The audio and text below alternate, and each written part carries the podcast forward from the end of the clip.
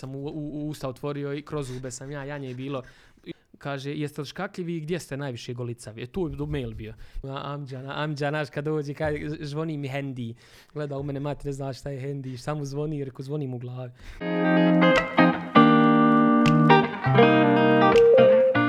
Dobrodošli u novo izdanje podcasta Špica portala Bljesak Info. Danas sa nama je jedan mladi višestrani momak iz Lukavca sa adresom u Njemačkoj.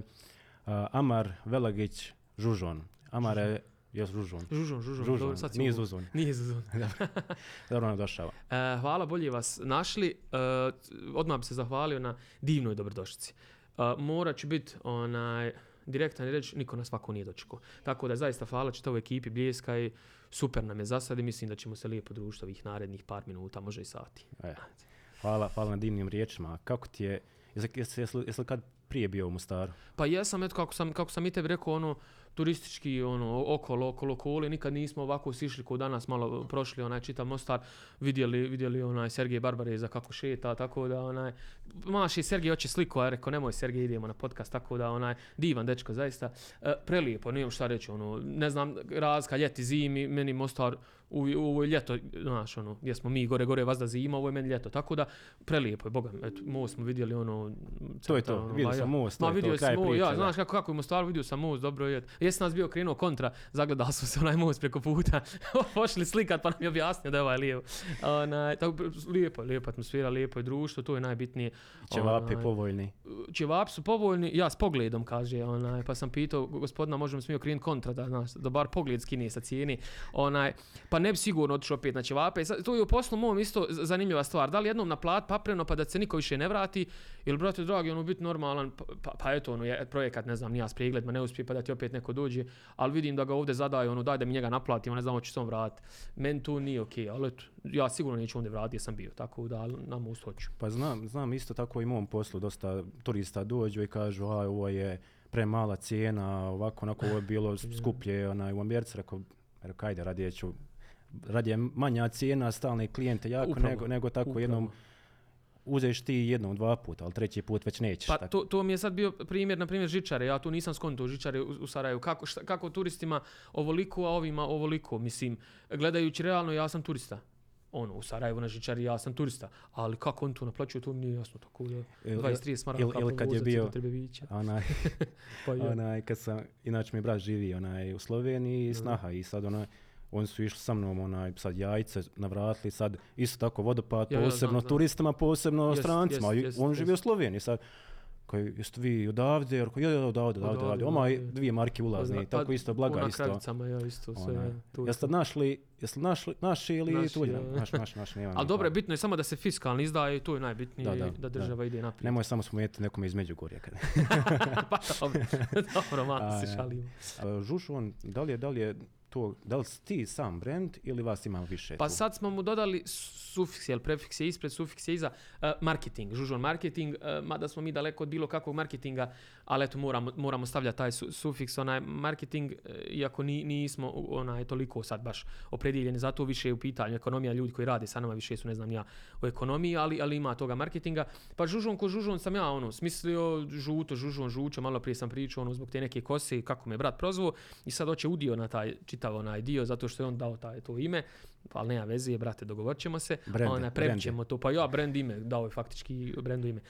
I krenulo je lagano pomalo ovamo tamo, onda smo vidjeli da ima dosta potrebe da kažemo za tim nekim reklamiranjima, ja to zovem neke saradnje, neke lijepe priče, više nego reklamiranje, jer kad se reklamiraš, ne znam, ja sa nekom velikom firmom u Bosni, nisam ja njima reklama, nego su i oni meni reklama, to je uvijek nekako uzajamno. Ali opet, eto, sad smo otvorili firmu, od maja imamo u Njemačkoj prijavljenu firmu koja se zove Zuzon Marketing, i bavimo se tim, tako da smo da kažemo, ajde, unovčili faktički taj čitav brend, tu čitavu priču, što je meni iznimno drago.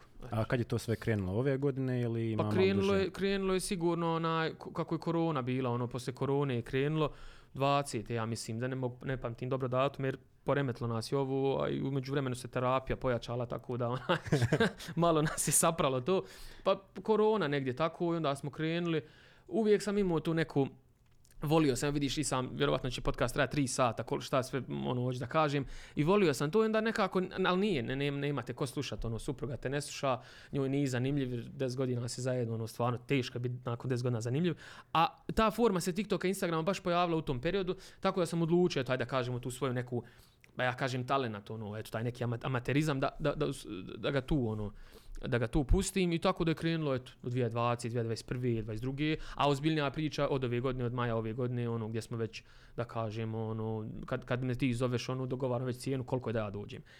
500. Niđe vezi, maja, 500, ja, ovo, ono, ali ne vezi. Ko brat. Od prilike, tako, ba ja. I sam, znaš kako, ono, sve raste u tom procesu, ali ne damo da izgubi onu crtu, onih, ajde kažemo, primitivni, oni mali, kratki videa, ono, ne znam, nija, TikTok je super forma gdje ti možeš snimiti video prije 5 godina i onda sad napisati neki tekst sa sad trending muzikom i ispane trending video sa 1 milion pregleda. Nevjerovatno, tako da ono svako danas može da pažnju. Što je, na primjer, ugrozilo YouTube i Instagram gdje ljudi zaista, ne znam, nija, rade na tome. Na primjer, eto se ja da uvijek spomenim ko primjer, gospodin koji radi na YouTube, gledam 23 minuta video, svi su mu u kadru. Mislim, ko imalo zna koliko je teško izrezati, da odglumiš svaku osobu i da ga ubaciš, to je, ono, skidaš kapu, ali gospodin vjerovatno to radi i iz ljubavi i ima vjerovatno neku zaradu. Tako da. A da li si ti očekivao da ćeš ići nekako u tom smjeru marketinga, glume, jer ti si, ako ne griješim, ti si se bavio malo amaterskom glumom. Amaterskom glumom, ja pozorište, u kazalište, pozorište u Lukavcu amatersko i tu sam negdje primijetio neke ljude koji su bili poluprofesionalci, kako to oni rade, ono, ja sam, onda sam se izdvajao, bilo je nekih nagrada malih, pa to su predstave bile, pisao sam monodrame, neke stvari sam sam napisao, sam knjigu Vrijeme hrabrih, to je jedna knjiga poezije moje iz nekih mladih dana, koju danas dan kad čitaš, ono, poprilično je zanimljivo i poprilično je ono aktuelno štivo, lagano uz kaficu i nisam se nadao da bi to toliko otišlo, sigurno. Ali opet kad sjedeš, moramo malo priznat, neki ljudi kao, joj nije to je došlo, nije došlo, ideš prema tome. Sjediš sa suprugom kući, ono gledaš, joj imam 5000 followera, imam 6, i ona meni kaže koliko nam treba 10, treba 100, gdje su te cifre. I tako da ono, i ovo je jedna velika stvar, meni je ovo zadovoljstvo, meni je čast biti ovdje sjediti, jer pratim to od kući, ono, znaš, kad ne znam neko kao, ja tebe ko mali gledao, a jesam stvarno gledao i sav vaš program od Bljeska i sve vaše te stvari što imate i velika je čast, i to, ali to treba biti iskreno, ne sad doći ufuran, sjeti ovdje, ti mene zvao da ti mene nešto pitaš, mi smo došli da razgovaramo. Pa mene iskreno bude, mene stvarno u pozitivnom smislu iznenadilo, kad sam ja te poslao mail, ti je rekao, pratim ja Bljesak, info, tako to, i kad smo bili prije sad snimanja, ti kažeš, a gledao si ti moje videe, se gledao ono po gradu, po kliksu, gledao članke, ono, da sam ja, ono, osjećao sam se, ono, stvarno, ono... Osjećao se ko ja, jel? Ja, pa to je to. A kako se nosiš sa svime tim? Evo, mi smo sad malo prije bili kod frizera i malo še svi, ono... Nevjerovatno, ja.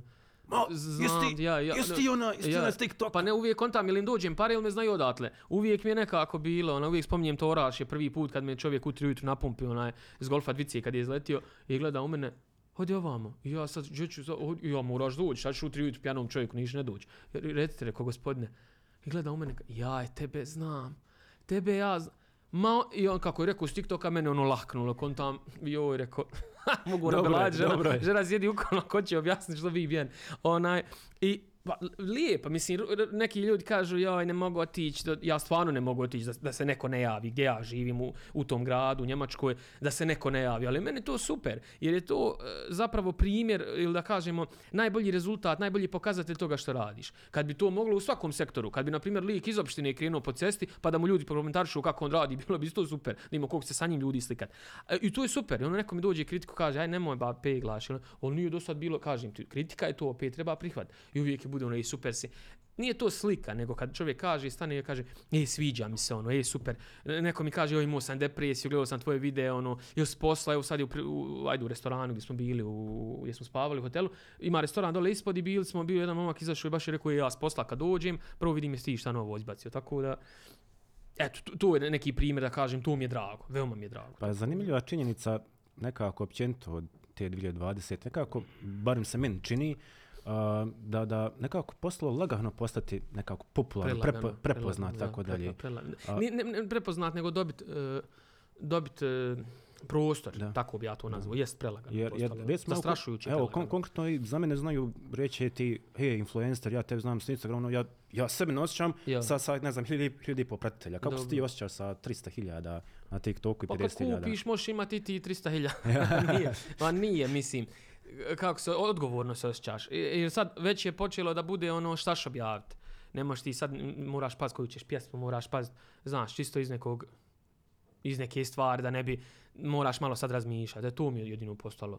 Čisto da budemo sad malo ono konkretniji, a prije si mogu i svašta reći, ono, ali eto. Samo eto možeš Dino Merlina zezat svako malo. Dino Merlina mogu zezat, Dino volim. Kad smo već kod Dine, juče prekuče sam izbacio jedan video, ide i večera sigurno jedan od Dino Merlina, ali ovdje ću ga ispričat. Bio sam na koncertu Dine Merlina u Tuzli, pa bilo je pun tušanje, kako se već zove, pa kaže Dino, dobro veče, Tuzla, i sad svi ono, naš haos, imam jednu stvar da vam ispričam, i sad mi šutimo, kaže, jedan mi je čovjek pitao dole u Hercegovini, zašto se bolje mandarine prodaju nego naranče, znaš kako ono kaže, i mi sad svi zašto kaže, zato što se lakše gule, i mi haos bolan, ma nije, i onda ide pjesma, ono, moja zlatna barbiko, kako se ide pjesma, i ono gledaš ovako, Dino viceve priča, ono, ali Dino ispriča vic. Ono, ja mislim da on kad ide mijenjati gume, ne znam, ono nekako, dobar dan, znaš, nešto mi na lijevoj strani kucka mi nešto, bil mi mogu to provjeriti. Znaš, ono je nekako, ili odveze kola ili nekomu drugi sigurno odveze. Tako da mi onaj Dino mi idol što se toga tiče, opušteno se ti sam si rekao da si imao situaciju. Ja sad ne znam da li smijem spomenuti. Ja, vidio si ga da kažem u nekoj formi gdje je čovjek. Ali eto, sajmo. Ma bol me briga, reći ću ona, išao sam iz smjer Sarajevo, Mostar i sad onaj stvarno prelijep kanjon rijeke Neretve i prolazi u drugom smjeru Dino Merlin i ovako. Gleda, jel? Gleda, ali jednu ruku i dobra, zašto? Jer mi često, kad mi putujemo negdje, mi uopće ne primjećujemo prirodu oko sebe. Recimo, kanjon Neretve je jedno najljepše kanjona u svijetu. Recimo, ti se isto spominjao kad si išao za Ravno, za Dubrovnik. Ja, dole ona cesta Trebinje što spaja, iz Neuma smo krenuli dole za Albaniju i prošli smo kroz Popovo polje, ono, nevjerovatno, mislim, piše ti tabla Dubrovnik, 10, 13, 50, 20 km, u šumu ideš, ono, tačno je to bilo, ali onaj, nešto sam se htio nadovezati, ali vidiš, zaboravi za Dino, ali ne vezi, hajde. Slobodno spomeni. Sjetit ću se, ne mogu se sad vjerovatno sjetiti šta je bilo. Uglavnom, onaj, kako se zove, to jeste, tako. Koliko već živiš u Njemačkoj? Zadnjih 5 godina. Zadnjih 5 godina sam tu stacioniran. Preselio sam se sa 21. 21 sam, ono, da kažemo, odlepršao, jer sam probao neke priče da ostvarim, radio sam dosta humanitarno, radili smo večeri poezije, radili smo za djecu koji imaju multipla sklerozu, radili smo ono neke, da kažemo, pokušaj nekih projekata, radili smo sa stranim ambasadama i kad vidiš da tu ljudi uzmaju pare, ono, na dnevnicama, ono, tako da nič veze, i ti sad ljudi su neko i nešto, a mi smo niko i ništa. Uglavnom, svašta je tu bilo, radio sam ko konobar, ko čuvar u hotelu i tu sam bio recepcionista, sve ono nekvalifikovane poslove sam radio i onda sam bio iskren prema sebi i rekao, hoću da idem, da nešto stvarno napravim od toga i pitao sam za pomoć i taj neko mi je pomogao i nije mi sramota i ja sam pomogao kasnije nekome i tako, eto, kažem, taj univerzalni dug riješi, ono, kad ti neko pomogne, ne moraš ti baš njemu pomoći, nego pomozi nekome kome treba, tako da. A ti si radio poslove konobara? Radio sam konobara, ono, slastičarno je konobar u kafićima, konobar. To je u Lukavcu, u Bosni i Hercegovini, u Lukavcu, na malom tom prostoru, u dosta kafića, eto, tu se baš jedna zadesla pečenjara, onaj, kako se zove, interaktivni show, dobro je ovo, onaj, ništa to. Možeš ispričati neke doživljaje? Pa mogu, ja, pečenjara je, onaj, kako se zove, bila uvijek vrhunsko iskustvo, radilo se jedan dan se odmaralo i taj dan se, baš kad se odmaralo, bilo je svega, bio je lijep bakš, i onda se, i ovo moram ispričati jednu priču, kad sam, onaj, nešto smo mi oko 8, naveče zimski period, palo mrak, a do 10 smo radili, ali nema nikoga, zima, i joj kaže, meni, naumpalo mi onaj, hoću nešto slatko da kupim sebi, volio sam jedan keks, onaj, da ga ne spominjem, nisu platili, onaj, i djeću, šta ću, euro wafel, ba, onaj keks, najjači na svijetu, i, ovo reži, najjači keks na svijetu, nema, ono, i, šta ću, ima kedi, ali poslovni kedi, nisam kedija nikad vozio, mislim, ima retrovizor, ne vidiš iza, šedem ja malo kedi, palim, ma hajde kod Dini šta ima iza, ja se ovako kako sam se iza okrenuo, ja se prepo ono janjad već nabijena zastra pripremljena, ja mislio šta je ovo, ja sam izletio iz kedija, ostavio ga napod cesti dok se nisam svirio, ušao nisam ni gledao iza i to mi je ono bilo neko iskustvo malo gdje sam mraku vidio, leže ovako gledaju me, boš mi šta je, nije meni na on bilo da ja vozim janjad. Tako da ona, nabio sam na kolac janje prvi put gdje treba da neka procedura bude od zajednice prema naprijed i, ona, i nisam usta otvorio i kroz zube sam ja, janje je bilo. I čovjek je glavušu dobio kasnije i gleda ovako onu glavušu, gleda u mene, šta je reko bilo? Pa gdje su mu zubi, pa reneš zube, jedi okole, gdje su zubi, uzeli mi zube, na analiza. Ja. Prošla je onaj kolac kroz zube, gleda onaj. I tu mi je bilo i zadnje janje, bez beli zbog toga. Tako da, onaj, prvo i zadnje. Prvo i zadnje, tu, baš sam bio krvav. I ono, eto, tako ideš rad. I bilo je, ono, na primjer, mora bi bijela oprema, ali bilo je nekad krvi, bilo je svega, ali bilo je izuzetno lijepo. I uvijek trebamo da pronalazimo, da kažemo, neke lijepe stvari koje nas usrećuju u takvim situacijama. Može biti sad danas milion stvari negativnih, ali eto, trebamo naći tu jednu pozitivnu da se vodimo time. Imao sam ja ovce i znao sam mi tako prodavati janjce i bilo ovako jednom. Sad došla kad dođe rodbina ono iz Amerike i obično ono bude običaj ono janje odmah bude ja, to i sad ovi rođaci da moje porodice da izađu u sused uzmu od nas janje neće od drugih. Ja. I sjećam se dobro, ne mogu sjetiti kakva je bila prilagoda, bio hodža tu. Dobro. A ja nisam baš ono sad vjerski. Vas da mene pita kad ću džamija, a nikad odem i ono i sve ja ideš, bio dijete i pitam ja hodža kako je janje? Kaže pa dobro ukusno. Rekao, pa ja ga hranio ga. Okej. Okay. Jednako gledam, rekao, sad kad spomenuo janjce, sad se sjetio toga da ja jednako gledam Zagreb. Dobro su roditelji mene izdržali. Pa ja, kakvi su sliđeni. Ja, dobro smo i mi, a i oni ostali čitav, jel de, sa nama. Ali baš stvarno, kako razmišljam, djeca su stvarno ono, smiješna, šta mogu sve izvaliti da je ono... Pa dječji, valjda, ne znam, poslije 25 kad kreneš izvaljivat, ne možeš onda reći da si dijete. Ali nekako je, život... Kako si dijete izvaljuješ. Nekako se vraćaš na te postavke. Evo recimo ja isto radim marketing za ovu jednu firmu, ono koja je, vam reći, glavni prihod. Dobre. I ja sad, većina kontenta je smiješni kontent, stvarno smiješni. I ja sad kontam, rekao, hajde, većina publike su djeca, malci, ono, zezancija, ovo, ono. Ja vidim 50% publike između 25 i 40 godina. Yes. Zamisli. Pa to djeca kad stavljaju datum, vjerovatno slažu. Ja i kod mene ima 55 godina plus, onaj, ja znam oca mog da ima, da me on prati, ali bude nekad zna biti po 5%, po 10%, ja kontam, zamisli djedova, sjede i mene gledaju, ono. Pa možda i gledaju, ne znaš. Pa vjerovatno, jer ko bi sad baš to upisao. Jedu janje na ovu stavljaju. Tako da, ono, sjedi njih petorca i crka i osmijeha na moje klipove. Pa ima svega, ono, zaista, ali teško je to klijentima, na primjer, objasniti ili što bi rekao moj otac, elaborirat, eto vi što sam jutro sam učio riječ, elaborirat, onaj, da sad tu postoji stariji ljudi, ozbiljniji ljudi koji prate te društvene mreže, nisu sam djeca, ali eto, naučit će ljudi, vjerovatno kroz nas to sve i kroz nove generacije, da je to budućnost, tako da kažemo, kratke forme, jer čitav život je bio džingl, niko se džingla, pa TikTok je džingl, čitav je život bio džingl, tako da. Pa sve se nekako prilagođava s vremenom. Ono, sigurno. Prije su bilo, ne znam, plakati, novine, sad je više ovaj, ovako, evo, konkretno je obljesak poslije 20 godina, i pa postojeći sad evo podcast posla popularni, hajmo sad podcast. Pa sad će, ja vidiš, podcast je meni najdraža forma postala. To je sad nekako ko lijek krenuo da bude, ono, podcast je... A ko je normalan? Boom je bio. Pa dobro, volim normalne podcaste, ali ne volim sad... nenormalni podcaste. Ja o kontru ne volim, ali je postao zaista lijek. A sad nemoj da njega još skraćuju. Sve su skratili, muziku su skratili, priče su skratili, knjige su sve tanje jer ne možeš ti više čitati. I bestseller je sad, ne znam ni ja, 100 strana. Ja sam jednom isto tako rekao, koliko je tvoja knjiga strana? I to me pita frajer, ne pita me o čem je knjiga, da li će se pronaći, da li, ne znam ni ja, on mene pita koliko je, rekao 66, a šta sam rekao, 33, dobra knjiga, jel? I ono, vidiš po njemu, pa nisi ti materijal za moje knjige, čim tako pitaš, tako da. Pa primijetio sam kod tvojih videa da su stvarno, kako rekao, malo su duži nego inače TikTok format, ali stvarno drže pažnju. I ima smiješno i ima realni, evo recimo konkretno onaj za burek, evo sad skoro onaj bio onaj za račun struje. Realna ono, scena. Pa je sigurno, koga žena nije poslala da nije zabrljio, dobro, bude tu da je trebalo kladionca, bila kladionca, ali onaj, ali bilo je toga svega, mislim, šta je men puta, tako je, ja neđe zadam ovo ono, došla opomena, kakva opomena došla, znam, imam pojma, ja oplatio, možda nije žena, rekao im kasirala.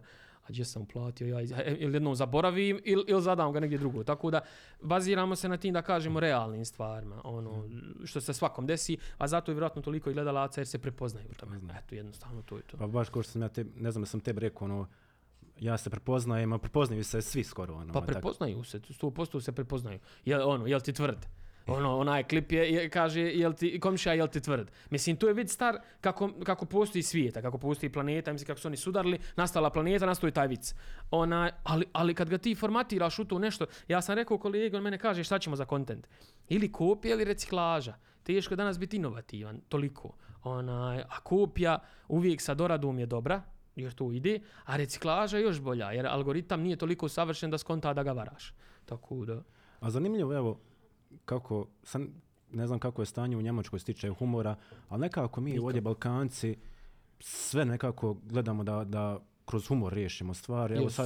Sad glavna tema Sarajevo, mislim nova stara tema, Sarajevo najzagađeniji zrak u svijetu. Pa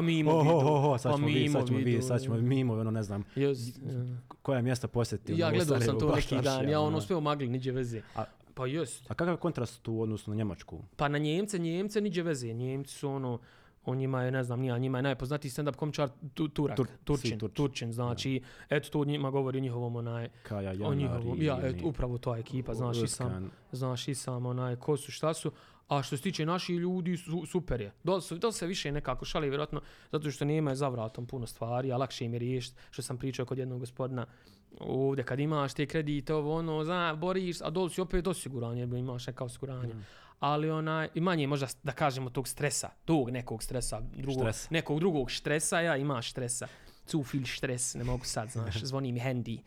To kad mi kaže, moja amđa, znaš, kad dođe, zvoni mi hendi.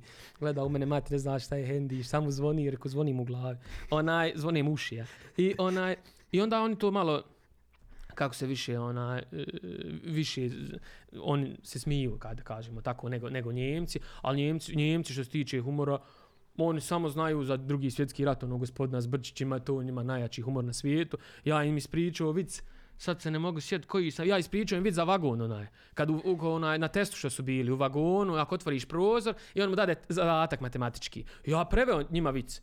I sad urazi drugi lik i kaže otvoriš prozor, ovaj čuo šta mu je ovaj ispričao, znaš da je bio na vratima Mujo Hasa, vic klasični. I kaže on, ja ne otvaram prozor, ja skidam jaknu. I ovaj govori, pa dobro, baš je vruće, pa skidam dukserce, on govori, baš je vruće, skinu se go. I on kaže, crnac je kraj vas. I on kaže, može jebati mene čitav kupe, ja prozora ne otvaram, da mu ovaj ne postavio pitanje. I frajer se iskiduo. Iskiduo se Njemac na taj vic. Ja kajem, druže, ako ti ovo smiješno, ono... Ja nisam smio dalje pričat, kon tam strefit će ga, šta. Tako da, eto, tu im je bilo smiješno. Neki osnovni, ne znam, nija, ono, sad, mislim, može se ispričat. Kad su u Rudniku bile, 3 žene, 3 rudara imale. Znaš šta je? Ne znam. Pa, kako se zove, došli kući, pipaju, znaš, ajde, rade, ovo, ono, ne sjedi na kafi, ovaka, joj, u mene, kaže, kad dođe, ne znam, nija omera, znaš, hladno je, bote, dole. I sad druga kafa, opet, ovaka, joj, ja probala onog, mog muje, kaže, znaš, isto hladno. I ovo, treća dolazi, ovako šljiva stoji na glavi, kaže, šta je bilo, beži jebo vas priča, što, kaj, pa ja rekla Safetu svom, ufatla u njeg vruće, kaj, hej, omeraj mu je hladno, u tebe vruće, bila žena, razumiješ, i to je njima hit, zadnješ im ta neka imena, ne znam nija, Rudolf, Fridris, i oni umriješ osmija, tako da, eto, tu je taj humor koji oni poznaju, ja im ga pokušavam prenijeti, tako da, eto. Nije, općenito je malo, baš, specifičan, jer inače gledam njemački TV i onda baš su nekako. Pa sve ove neke njihove, kad pogledaš sitkome, to su biti američki sitkomi i samo prevedu i to je to. Pa i filmovi su im svi. Filmovi kradu, danske produkcije i američke produkcije. I španske produkcije i neke. Koji god da sam ja film gledao da je imalo ovako kao njemački, da je full njemački, meni se nije sviđa. To je baš nešto njihovo, bajerišovo, njihov neki priča. Jedino, eto, svidio mi se onaj, kako se zove onaj film, Gelgete. A fuck you Goethe, fuck you, što ima 3 na... Pa ko je glavni, onaj glavni frajer? Pa Turčina glumi, ali lik, rekao mi je neko šta je lik. Saudijska Arabija, Arabija, znači eto ti dokaz. Mislim, najpoznatiji glumac, onaj Samir Skobri. Ili onaj naš isto ima, onaj Edin Hasanović. On je isto poznat glumac. Ne znam, ja bježim od naših. Jesi, Edin Hasanović, on isto poznati. Čekaj, ja mogu... On je sad glumio u filmu, sada je bio... Čak je dobio Oscar, ja mislim, film njegov, jel, 1914, tako nešto. Taj... A, okej, to vidiš. Isto, jedan poznatih ljudi. Pa to je ko sa Bracom, sa Alhamdžićem, onaj priča. Dok si to Braco najjači, kad je krenula dole, evo, Braco kriv. Ja, niđe veze, ja. Mislim, to samo Njemci mogu napraviti, to niko ne može napraviti. To niko ne može, oni kakvi su licemjeri, to ono, niko nije. Majke moje, ja ima kažem... Jel se više družiš sa našima ili... Ma ne družim se ni s kim. Naši te oče zajebati, a s Njemcima se ne može družiti, tako da onaj, mislim, ružno je sad reći, ali ono, naši su u neku ruku, ne znam, nemamo mi vremena za ta druženja, to je tako i to tako treba da bude, ljudi ba pričaju neke priče da nema vremena, ko ima vremena ne radi ništa. A Njemcima se ne može družiti, ti se ne može družiti Njemcima, ja sam pokušao s jednim, pa je on izlazio sa mnom, pa rekao što nikad ne izađemo s tvojim nekim društvom, kaže meni, ja kad bi rekao da imam tebe za Irana, on bi mene izbacili iz svog društva. O jebote, reku, tebe gore nego Mostaru, ja. Razumiješ, ono, niđe vezi. Ovo ide, ovo odmah izbasa. Svijeti, ovo na mene ne bi sigli. Ne, ovo ide sponzorirano. Ja, sponzorirano, znači vlada Njemački. Baš je tako bila priča, onda sam rekao, pa nemoj se ni društvo, nemoj to da radiš. Pa nije, on mene kaže, znaš, njega pitan, kakvi su tvoji stavovi? Sve bi ja njihove, tamnoputi. Nije on je ovako rekao, nije ovako, nego je ovako rekao, rekao bi ime nekaj, ne bi tebe, ti plaćaš porez. O justi, rekao, viš ti od malena njih uči da je porez najbitniji, pa onda tata, mama, pa Bog. Pa čak je jedan zanimljiv podatak, kad je bio Adolf Hitler na vlasti, uprava, znači porezna uprava tražila od njega te da da tu knjigu izvještaja, šta li već, poreza i tako da. Zamisli, znači za vrijeme Hitlera, porezna uprava je tražila. E pa to, vidi sad nešto ovo. Njegova knjiga, Mein Kampf, je bila da se plaća. Znaš da se mora u kući imati, mora je 17 eura na koštala, tipa. To je sad ova pretplata. Televizije, oni su skontali da treba im nešto i dalje, tako da bi imali budžet. I sad imaš pretplatnu televiziju koju moraš. I bilo je naši ljudi koji su to fulali. Znaš kakve su kazne kad fulaš pretplatu tamo, tu se ne valja zafrkavati, sad imaš tiče novca. A tad je bila knjiga tipa. Ja njima kažem, uvijek ste imali neku formu, imali su nešto, ali iznimno su strogi, iznimno su precizni, danas znam, ali nisu radnici. Čitav život smo mi učili preko roditelja, preko stvari, to je nisu, jer uvijek pričam priču, nas smo trojica, sa mnom rade Samir, jedan i Mirza, po ovih putem ih pozdravljam, iako ne gledaju, sve kažu mi smo tebe gledali, ja kajem, hajde šta sam pričao, ne mogu se sjetiti, nikome živim ne gleda. Uglavnom, dođe kamion da se istovari, ovaj kafu Njemac uzme mi, paletar nam treba, šta će se paletar daj rukama, i toliko je ozabilo on s kafom, a jeste već. Pa žene, će me rane ti ošao do kafu napraviš, uvijek je tako bilo i to nisu radnici, zaista nisu radnici. Pa u biti su Turci. Turci, Rumuni, ovaj mi jedan rekao da, sve da odete na taj odmor i da ostanete dole. Pa rekao, ko će ti završiti ovu magistralu, Jarane? Ostala cesta, ovi kad odu na Urlaub, niđe cesta ne radi, on kad se vrati krene. Kaže, nastavak posle Urlauba. Pa tačno tako, pa Rumuni ga zadaju, Albanci, Rumuni, mi, pa misli, dobro, mi smo sad... prokučili se, počeli bi direktor sad, znaš. Po Minhenu sad malo, ja sam, kaže, direktor firme. CEO, ja, kažem. Tako pričaju, tako, došao sam pri 15 godina, došao priluba, levativa, došao 15 godina firma, ali šta ćeš je gledati? I Klein Gewerbe je firma. Znači, Klein Gewerbe ti je firma, on dođe ovdje, šta Ana zna iz, ne znam, nija, ispoče, šta je Klein Gewerbe, a što on kaže, Nano, ja imam firmu, i ona priča, imao mene mali firmu, da vidiš. Pa ja isto tako kad me starije, kad pitaju moje roditelje šta studira, šta je završio, a nešto oko kompjutera, ne znam. Pa oko ja, IT, nišam ja. A ne znam, ja tamo nešto vam radi. A baš zanimljivo, šta kažeš sad recimo kad dođeš sad su goste, mislim, to je sad malo, ne znam da ti je. Kako se ti osjećaš sad kad se vratiš? Da li se osjećaš kao kod kuće ili se kao stranac osjećaš? Ovdje? Kad dođeš u Lukavac rodni. Kod kuće sigurno, kod kuće nisam, ne mogu biti taj da kažem ja kao postalo me, izgradilo se, postalo nije, izošćam se fino, izošćansko kod kuće, porodca me prati, porodca zna čime zbavim, ne moram objašnjavati, ali teško mi je, na primjer, tu sam juče imao, trebali su nam za ovaj danas poduhvat kupaće gaće.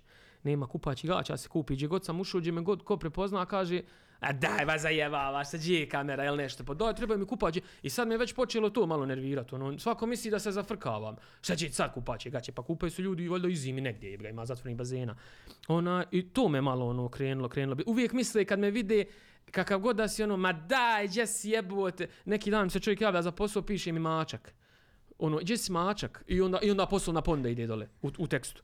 ja gledam ovako, ja odgovaram sa vi, pa ispod olmačak. A to ja imam očaj kad tebe toliko gledam da se znam.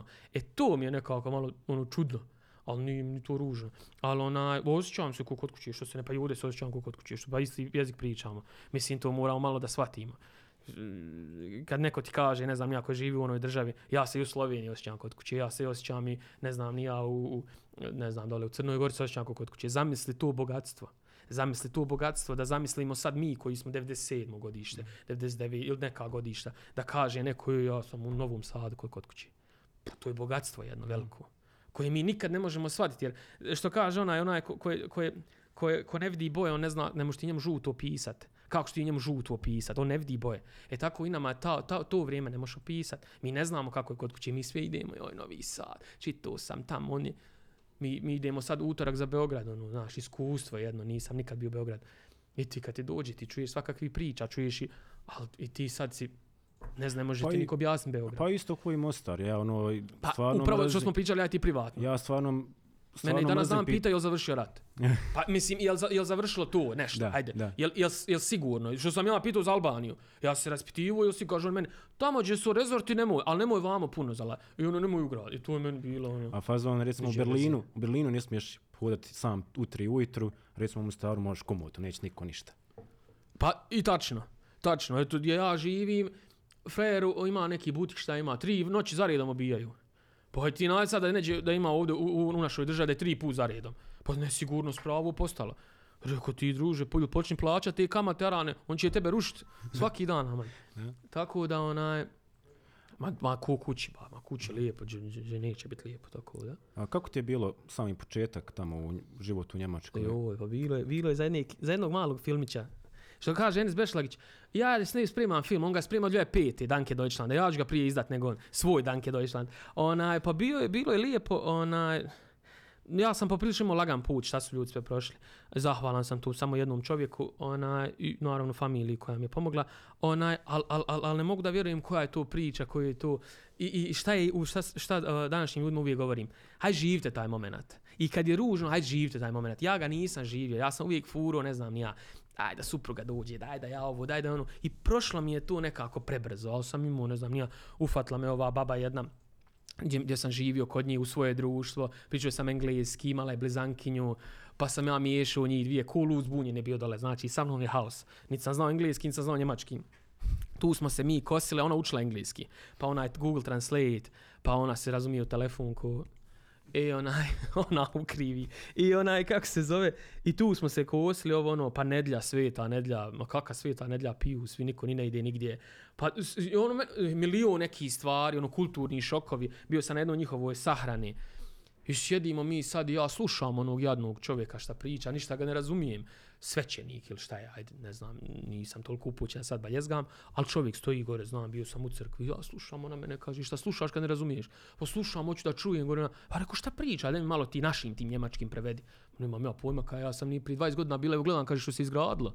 Ona nije ni bila, znaš, i zakopaš je urnu jednu lagano, to su sve nove kulture, nove stvari, posle toga mi napito odšli. Ono, jabukom pita, odšli, ide, ovo veselje. Nema, hoćemo halaliti.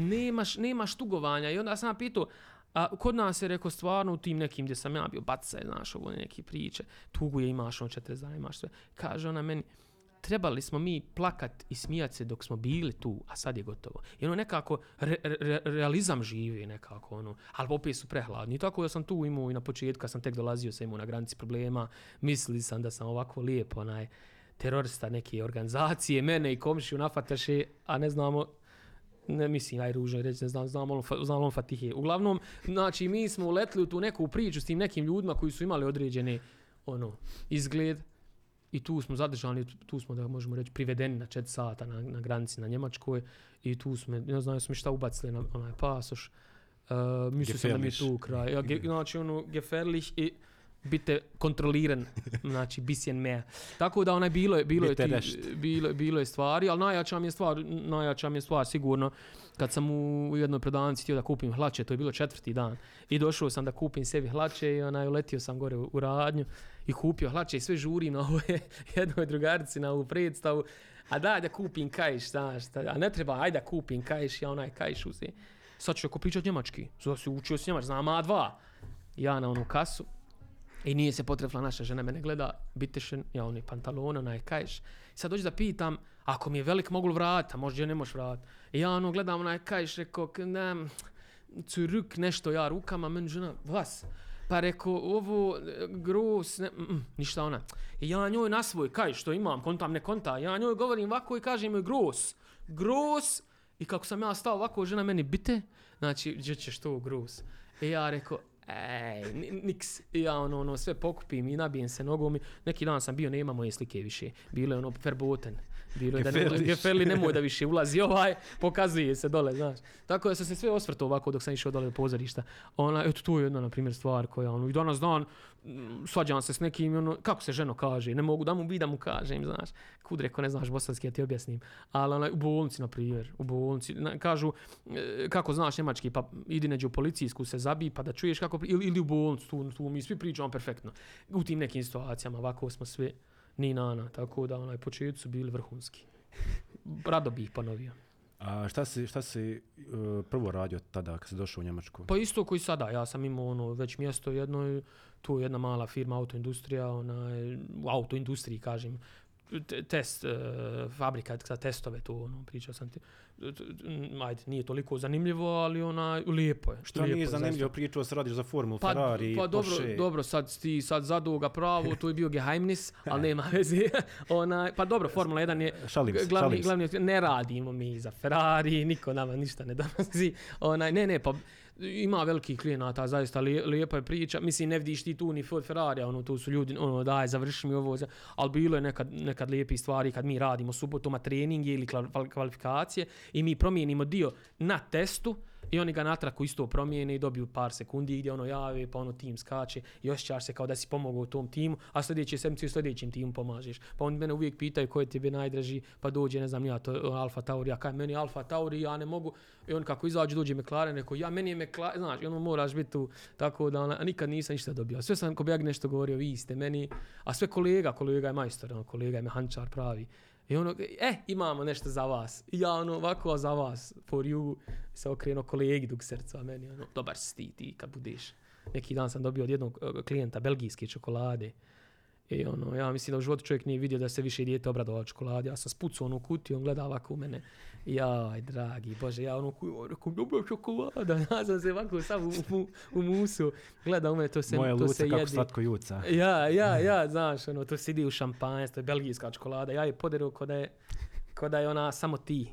Znaš, ona, volim te. Tako sam je poderao. Čovjek kaže, kutija možda 5.000, ne znam, ni ja, možda mene slagat sad, a ja sam nju poderao i ono, gledam onu kutiju, lizat. Znaš kako je bila dobra. Krenuo da jedeš na pakovanje. Ne, pakovanje ne moraš, ja to ćemo vratiti. Tako da, eto. A šta ćeš, mislim, ja kažem Bosanac, ba Balkanac, ne, to je sinonim zaista. To je zanimanje, to je, ne znam, tu se rodiš Balkanac i tu treba. Ne može ista biti. Ma ne može, nema šansi. Mislim, ljudi se trude, ali ne znam što se trude. Kako ti je to, ne znam, nija. To ti je ko promjena spola. Trudiš se da budeš nešto što nisi, ne znam, nija. Ono, u redu je, ali kažem ti, na kraju krajeva ti uvijek dođe to prezme, uvijek ti dođe na ić i ti si za njih. Gotovo. Pa to sam ti sa Bracom objasnio. Braco je njima bio, znaš ko je Braco? I čim je krenulo dole, prvo njega skloniši. A svi znamo, znaš ko je, šta je bilo tu, ko to zapravo radi, tako da. Da. Kako podnosiš sve to? Ti si, evo, tek sam sinoć saznao da imaš tek 26 godina, imaš dijete, imaš ženu, radiš, imaš taj full time job koji je, vjerujem, zahtjevan, i plus usto imaš razna snimanja, klijente, nekako čak jednu ruku više iscrpite ti pregovori nego samo snimanje ponekad. Pa jest. I kako to sve podnosiš kao mlada osoba? Joj, pa imam beauty rutin, ba šta ja znam kako podnosim? Podnosim tako što me žena još nije napustila, veoma je tolerantna, to mi je najbitnije, ali ne znam, eto kažem ti, svake sedmice se rastavimo, velika mi je podrška zaista, da mi nje nema, ono, ne znam, nija koja bi tu trpila toliko vremena, i onda sam na nekim pregovorima bio skoro u jednoj firmi, ona kaže kako tu tvoja porodica, jer ja svaki komentar pročitam, udubim se u to, ja kažem teško podnosi, jer stvarno oduzima vrijeme, tako da, ne znam, imao sam roditeljsko sustvo, skoro bio sam svugdje negdje sem roditelj, tako da, uz podršku drugih ljudi najviše, ali na mailove najzanimljivije odgovarati. Tu svega ima. Neki dan me frajer napisao, moram vas nešto, kaže, pitati, još me persira. Kaže, jeste li škakljivi i gdje ste najviše golicavi? Tu je mail bio. Zove me kolega, šef, kaže, ajde molim te provjeri mail, mišni da je za tebe. Ako je tu me frajer pita, jesam li golicljivi i gdje? Bilo je ponuda raznih i od muške strane, tako da ja se ne stidim toga. Možeš navesti na... Pa vidi nešto, evo, izvini što je prekida, vidi nešto i kad si i toj strani zanimljiv, hajde žensko je ono, to isto kada si ne znam, ali kad si i muško zanimljiv, još oni probiru više, onda je tu kao... Ima tu nešto. Ima, znaš, no ti ko, drago ti jebi ga, znaš, ono, kad te pita, jesi golicljiv, jeca jebi ga, šta ti kažem, znaš. Hvala Bogu, Bog daje narod ne vrije. Šta kažeš? Bog daje narod ne vrije. Pa ja, 100 ljudi, 100 žena, rekao sam ti. Pa zanimljivo je tu, sve je to zanimljivo, sve je tu dio toga, ali ne znam, možda bi trebao malo ozbiljnije gledati šta bi, meni je to prezanimljivo i kažem ti, žena se nekad naljuti i onda bude neki veliki klijent, a njoj okrene mail, zovi, odgovaraj, to je ekstra, prije 5 minuta govorila ima da ukineš i tu firmu i sad ćeš ovo, znaš, ali ali to je, što sam ti rekao, osnova, mi jedinka, insan, čovjek, ne možeš ti to već insan postoji, što kaže Šefika, nije insansko ime Sizifa kao muslimansko i Zavidovića. Ali je jedinka, to je najbitnije. Pa ja uvijek kad kažem insan, sjetim se nje kako onom krpom, ali onom izvetovom perkom, pere i kaže, čuj, kaže Sizif, nije insansko kao muslimansko. Odo smo mi sad, vidiš što sam ga prebacio. Jedinka, najbitniji je čovjek. Otišli smo, udaljili smo se jedni od drugih, udaljili smo se od čovjeka, od jedinke i sad nam je sve fora pare. Sve. I prije što kaže ovi stari ljudi, kraloj su, ali znalo se kako to ide, to se upakuje. Što kao opet smo svi bili dobri. Ali danas, brate dragi, na bolestima i na bolesnim ljudima i na djeci i mater ćeš zafrkat samo rad tog novca kojeg ima dovoljno ako se usmjeriš ti sam. Ali opet, izgubili smo se od te jedinke, što je meni krivo. Pa meni je stvarno žalosno kad vidim ove, kako da je nazovemo, influencere ili tradere, ne znam ja sam kako da je nazovem. Kako ćeš mene sad napisat? Kako ćeš mene napisat sad?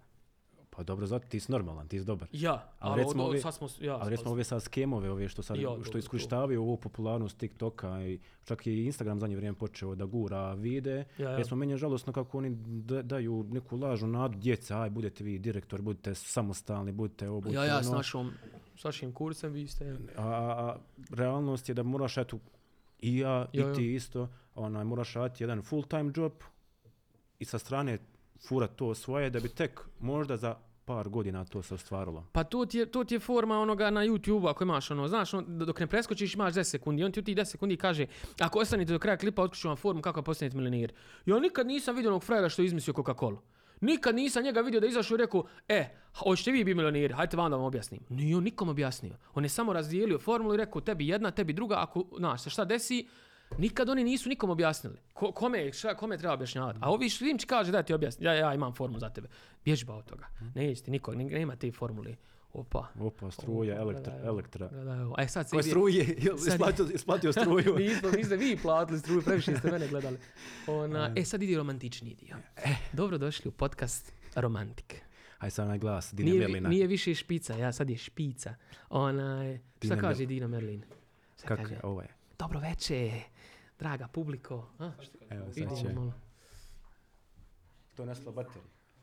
Uđe, brat, s onim ja mislio gotove epizode. Matere moje ispresjeca me. Koliko... Šta sam mislio slagati? Špica. Čim ne znaš, šta ćeš mislio slagati? A ja tako kažem, imam te neke fore, kažem, mislim, općenito u društvu, kad zaboravim, šta sam mislio slagati, ljudi gledaju, u šalima pola istine. Ne, znaš šta mi kaže, slagaću ti, pa što mi govoriš onda, čuj, slagaću ti, kaže, ma slagaću ti kaj je bilo, ih je petero, pa koliko ih je bilo, a bitna mi je priča, bitna mi je za priču. I on meni kaže, slagaću ti, viš on te kaže, ja ću ti slagati, i mi opet onako, aj nema veze, i mi sve navikle, slagaću ti, nema veze, i eto nas sad, gdje smo, dokle smo došli. I ovi nam sad kažu, nismo licimjeri, slagaću ti, ali bit će asfalt, i kaže, slagaću ti, ali bit će, ja mislim, asfalt. Pa bolje i to slagaću nego vidit ću. Vidit ću, jel? I meni je čitav život otac govorio tako, uskoro sine, uskoro. Ja kad vidim da će serija uskoro neka ono na televizoru, ja mene panika ufati. Znam da nikad neće izaći, a izađe, a on njegov uskoro... Osjećam se ja kad sam išao biciklom za Srebrenicu i sad, kako se zove, Komar, se zove Komar onaj tam između Sarajeva i Tuzle, jesi se zove? Rijež, ja to bolje znam. I to je jedno 8 kilometara, baš strmo. Dobro. I krivina milion. Ja imao sam 16 godina, sam bio drugi najmlađi učesnik i sad govori ovaj kolega taj, evo sad će posle ove krivine. Evo sad za 5 minuta, evo za 8 minuta. Ja više gotovo no, uzme dušu komara. Ali pomogne ti malo, moraš priznati. I kad će on meni, pred kraj, išli smo možda sat vremena, mi smo jedne možda sat vremena išli uzbrdo i mi došli, ja se okrećem njemu, govorim, šta mi govoriš 8 minuta, sat vremena, pa kaže 8 minuta autom. Autom, pa čovjek je gledao pogrešnu govnu navigaciju. Pa tako i s mojim bilo isto i mi smo vozali bicikla, pa kad god je evo iza ove krivine, evo znaš, jer na karauli uvijek imaš dvije krivine, koliko ima krivina, dvije, lijeva i desna. Eto, baš spomenuo si kako voliš biciklo, ono, ne volio, volio, ja. I kako se zove, i meni je baš malo mi je žalosno kako ljudi podcijenjuju, što ne čitaju.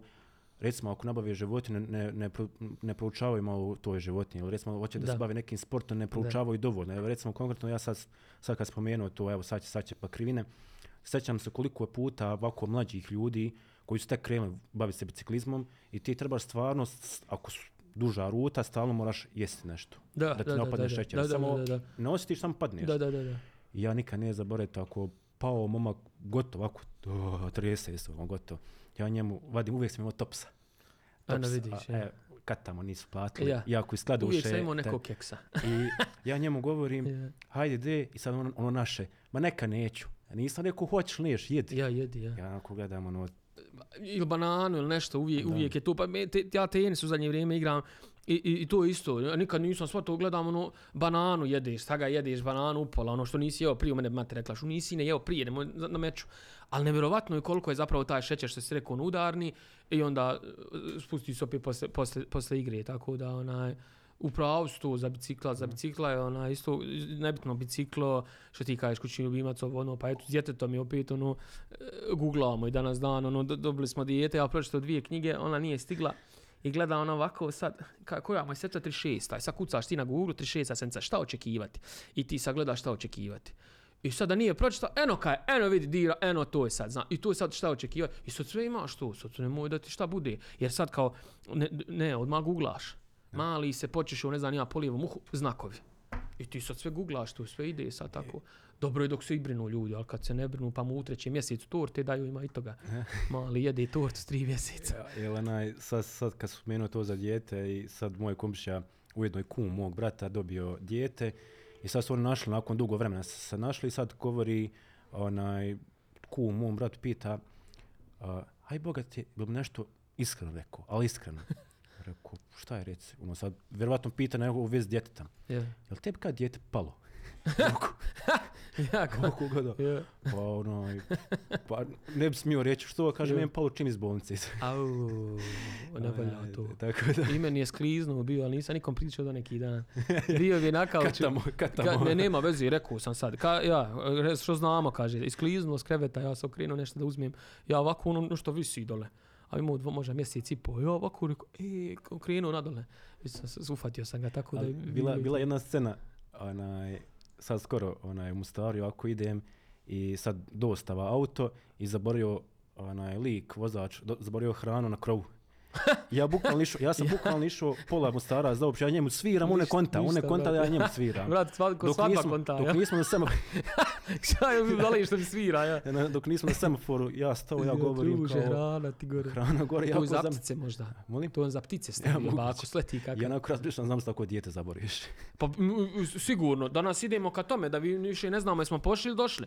Pa ja, skontaj, što se mi sad više prepipavamo. Prije si morao tu mi je novčanik, tu mi je mobitel, tu i tu. A danas po 5 puta. E tu je sve taj stres stvorio. Tu je sve stvorilo da mi sad više ne znamo, nismo pošli, nismo došli. Pa u mene kolega, hajde dobro, on uzma terapiju. Ali znaš, ali brat lično ujutru vidi. Da vidi, znaš, jel to sve u redu jebi ga. Da se posjeti i on ko je. Jer više jesmo otišli čoveče. I čitav svijet nam pravi. Ne mora znaš ta mini sredina, ono, neka makro sredina. Nego tu je, nije makro, mini, kako se kaje, mikro, nije makro, je veći. Onaj, to je sad sve postalo da te steži i sve si sad, ne znam, evo ja se sad pipam dok smo bili stripali od mobita poneti. Znaš, i kada je zaboravno, kolektivna zaboravnost. I kolektivno ćemo sad svi početi da budemo u hendek. Pa ja, malo smo svi, kaže onaj dan onih ljudi koji imaju probleme neke s mozgom. Pa tu će reko biti dan svih ljudi još malo, ono dan planete što kaže kolega. Pa ja jebi ga, viš da svi idemo u tom nekom pravcu. Pa je, rekao si sam, ono, počinje nam biti, jevo više neće niko pekar otvara, sad će svi psijatri biti, jer nemaš više, ove kako bolest idu ovoga probavnog trakta, sad će se svi okrenuti, znaš, psiholozi, ovo, koji nećeš je kifli, niko jesti. Pa dolazi ovaj jedan momak do mene, ima 18 godina, i pitao mene, šta ti koristiš? Ako gledam, šta koristim? Kaže, pa šta koristiš? Uvijek si opušten. Nikad nije, i kad je problem neki izbije, neki stres, uvijek si opušten. Evo znaš, i sam evo sada ispalo oko prenoćenja problem tamo, vam na kraju ste riješili. Ja o njemu govorim, ako nema tog problema koji je nerješiv i sve se da riješiti, ne treba sad oma bobe, ne znam, ja sam kažem, a ja bogam leksilijom. Sam sa 18 godina, zamisli. Dobro je njem sad, ja kažem ti, ali kasnije, upa, što ga zada. U budućnosti je najgore, ne razmišljamo. Jer vidi sad, neko je pita, je napravio anketu po gradu, mislite da će ostvariti penziju? Pa sigurno 90% ljudi reći, nema šansi. Jer sami sebe, vidiš, oni sami sebi odgovaraju, sami sebi znaju, znači već da tim načinom života neće. Pa ima još jedna, baš sam nedavno pročitao podatak, mislim da se zove Dalibor, zborio sam prezime, i kaže da antidepresivi, zvanična statistika, samo 20% može popraviti raspoloženje, a 40% popravlja kad odeš u tople krajeve, sunčane krajeve i tako dalje, ili općenito priroda i tako dalje. Pa dobro, antidepresivi, ajde ja sam u nekom trenutku života prošao kraj takvih nekih, nisam koristio. I kad skontaš, kad pročitaš malo šta je to, pa to je zapravo killer svih emocija i kaže pomaže ti, pa budžet neće pomagat kad te sve ubije u tebi. I ti kad skontaš, ali trebalo bi, dok si ti oporaviš od toga i od ovoga, resetujete, faktički te resetuje. Koji brufin što ljudi misle liječi problem, ne liječi, nego ti ide u živac koji trenutno pulsira i ubija ga. I to je zapravo ubijate, isto što zaglupljujete faktički, što te knjiga propamećuje, ne znam, nija, gradi ti ovo ti kontrudaraju, ali ljudi to deru. Pa isto sve zavisi, barem to je moje mišljenje, da... Sve zavisi šta pratiš na Facebooku, Instagramu, TikToku, jer ti ako lajkaš, evo recimo konkretno, pošto donekle poznajem algoritam TikToka, ti ako lajkaš neki tužni video, izaći se samo tužni video, i ti što na kraju tužan. Ili recimo, ako ti lajkaš neku tužnu vijest, recimo meni je osobno glupo kao, stravična nesreća u, ne znam, Zimbabve, pogilno 2 ljudi, 8 milijardi ljudi, logično da se nesreća, ali naprave tako nekako naslov, hej, ne dešava se ništa kod nas, ne dešava se ništa u Mostaru, čudno, hajde sad ćemo naći Džibuti, ne znam šta se desilo. Joj, sranja u Ruandi, ja. Pa ja, to ti je to. Pa dobro, društvene mreže su postale jedan veliki sub odgoja i treba biti oprezan, koliko i treba biti oprezan i ne treba biti oprezan. E sad, lahko je pričat, bilo ranije, sad kad sam roditelj, šta sad, jel zabraniti, ne zabraniti, jel pustiti, ne pustiti, šta je sad sloboda govora, ja kažem, više se brinemo ne znam ni ja, da objasnim djetetu kad bude malo veći neke druge stvari, jer sad već počinje biti taj seksualni odgoj, u Njemačkoj je već sad totalno aktuelan, ne znam ni ja šta rade i sve neke stvari koje nama nisu bile nikad normalne. Tako da zaista mnogo stvari sad reći, ali mislim da idemo prema jednom velikom kanalu, i da nema šanse da se izvučemo iz toga. Nisam optimista, nisam pesimista, nego sam realista i kad pratiš krivulju, to svaki ti može reći. Nekako opet... idemo ka nekom potopu. Ali opet sve zavisi kako čovjek to prihvati. Recimo sad, evo konkretno ja gledam da budem što uspješniji, naravno ima ti otežavajući faktor. Dobro, ja kažem globalno. Ja. Zagađeniji smo, sve smo stresniji, pa eto kad prođeš, znaš kako je prije bio 2019. 18. prije ovih svih ja. I taj rat u Ukrajini učestvovao u tu čitavu ekonomiji. Kad prođeš prije, pa ono mogu se s nekim, danas u Njemačkoj su toliko ljudi neprijatni, prije nema šanse da je to bilo. Kaže, imaš ti tamo, kaže, odjeljenje gdje se može žaliti. Pa što kad dođeš i tamo ljudi rade s ovima, ne rade sa mnom. Kao odjeljenje za žaljenje, znaš. I ti vidiš na njima da su ljudi postali ono totalno agresivni, totalno. Ja mislim globalno da ono da to ne. Naravno treba, što ti kažeš, privatno probat neki put napraviti, svako se trudi, ali ne znam, najlakše je biti ovca, jebika, šta ti kažeš. Da, to je istina. Ja. Ništa, trud se što bolje da bude okolina, a iskreno budem, ti dosta doprinosiš neku pozitivnu energiju. Eto, sam se rekao da... Pa bar sekundu tu smijeha, da. Ali vjerujem meni, znaš koliko ljudi, kad ti shvatiš, 300.000 ljudi te prati, 50.000 na Instagramu, pregled su još veći, pa kada sedmično računa je 2,5 miliona ljudi konstantno. Znači 2,5 miliona ljudi. I kad ti shvatiš, pazi, ti jedinka, ti sam, yeah. Ti si 2 miliona ljudi sedmično usrećio. Bar su rekli, emociju su imali ili ne znam nija, ali pošto se vraćaju često, imaju tu emociju kao jebote. I znaš ti koliko to u tijelu pozitivni ćelija napravi? Ko ne znam nija, sunčanje sahat. Kad ti kažeš, znaš, joj budalima. A kamo da se još nasmije. I mi smo, i ne znam nija, i to treba da njegujemo, da se osjeća lijepo, da pokaže. I možda baš ne znam nija, kroz taj neki video kad on pokaže žena, smiju se skupa, sjeti se neke situacije, krenu u priču. I te neke priče, ne znam nija, dijete pokaže onome ocu pa ili nešto. Povežu se nekako, jer to je sve nevino, to je sve i dalje ono... Ne znam, nija, sve je perfidno, sve ono laganini, sve super i treba da se time bavimo, ali ne trebamo baš iskorištavati platforme da bi nekom je bali mater, jer to nikad nije bilo i uvijek je bilo, kaže, ko hoće da ti nešto uradi ti, neće ti nikad u životu reći prije toga. Ali to je sad sve postalo ja, tebi, ti, mene, ona, znači to, da, čućemo se, ću se čuti. A meni konkretno i ono što mogu preporučiti svakome, ja sam recimo bio na psihoterapiji i recimo nakon psihoterapije, iako bilo samo 3-4 seanse, a 100% sam uvjeren da probleme koje sam ja imao, ima 99% ljudi. I kad sam ja nakon psihoterapije, ja sam skroz ostao hladan na te komentare. Ja kad sam pitao za savjete, za podcasta i to, kako meni su prvo ljudi rekli, budi spreman na hejt komentare, loše komentare i tako dalje. I meni je stvarno, bilo je par loših komentara, samo sam vidio 1-2 loša, nemam pojma, nisam dalje čitao. Ja sam čitao namjerno, nijednog nisam vidio lošeg, ozbiljno. Tako da, ne, ozbiljno, čitao sam ispod prošli epizodi i pretprošli, čitao sam niko, tipa nešto je bilo, ne znam. Bilo je par, ja. Ali nije bilo ništa loše.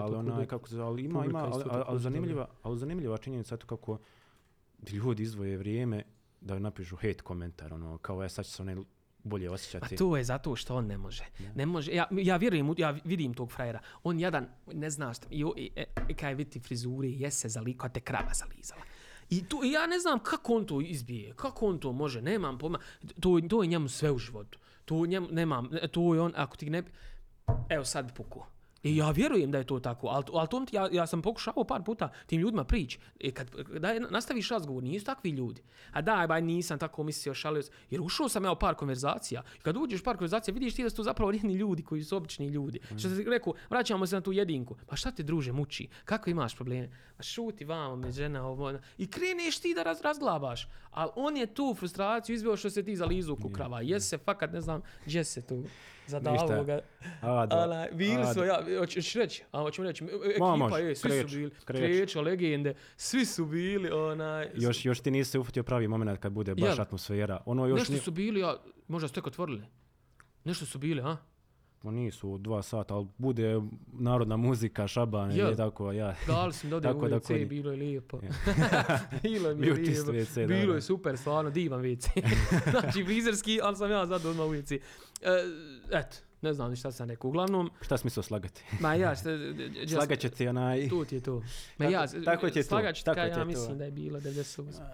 I uzeo onaj ćevap. A vrijeme, više ne. Previše se. Mene lijepo. A drugu, ono, znaš, ja ću biti 5, a nek na 6, a bude opet ja. A ne znam neko je. Odjavio, da nema šta. Ako ti je dosta. Ajde još za kraj reci, kakvi su tvoje buduće neke planovi? joj kakvi su nam planovi. Planovi su nam da budemo najjači na svijetu, da budemo, znači, da gori. Pa nije, planovi su nam, ja, koji su svakome planovi su nam mnogo uspjeha u ovome poslovnom planu. Planuju sam da mali prohoda, da sljedeće ljeto idemo na more, svi skupa, ono, na privatnom, da zadržim svoj posao, opet baš privatne stvari, ono, neću da otkrivam, i tu imam neki planova, i da smo svi zdravi. Ja uvijek, ono, gledam da se sljedeće godine u istom sastavu združimo, da smo svi zdravi, da smo sa svim na ekstremitetima, da nikom ništa ne fali, i to mi je bilo sigurno najdraže. Ja mislim da je to najveća nagrada, ono, svakom čovjeku,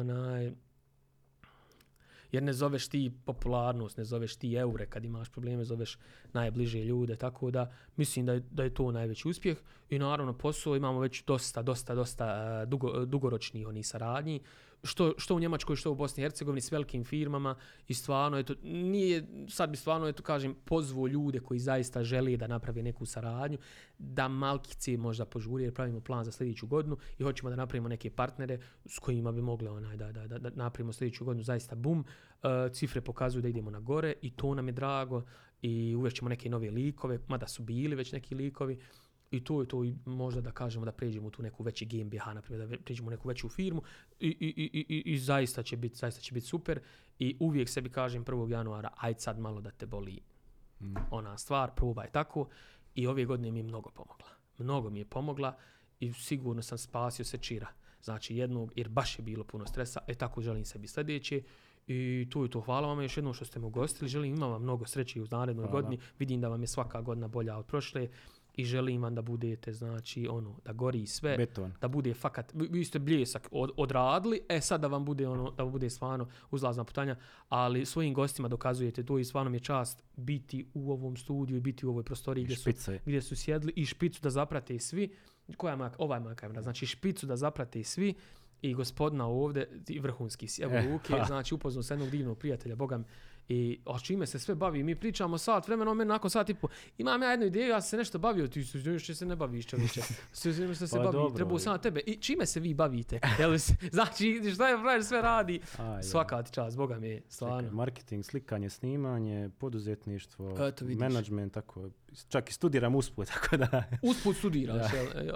A ne, ja sam osobe, završio ako boda fakultet, to 100%, ali hvala Bogu naušao sam u sistem, ajmo reći, kad tako mlad, to izuzetna mi je čast što su meni dali priliku. I meni je čast što kako se to kaže, ne znam ni ja, ali ono, kad imaš nekog mesa, pa da kažeš, vid, ja sam malo da nešto kažem, drago mi je to, a neke likove koji otvoreno kažu, da me nisu vamo stavili, ja ne bi mu šta jest, stavi da budu neki likovi, da neko dolazi, a svi znamo šta su ti likovi radili, sad se otprilike možda s kom tolkom pričam, meni je to malo gnusno, i ono, otišli smo skroz, daj samo taj klik, daj pregled, daj, a frajer otvoreno u tom emisiji svoje kaže, eto ja, da mene ne izvali, ali možda šta jeste dijeće godine. Mislim, nemoj tako, brate, dragi, nemoj. Ako si neki eminentan, neki đavo, i sad te još guraju.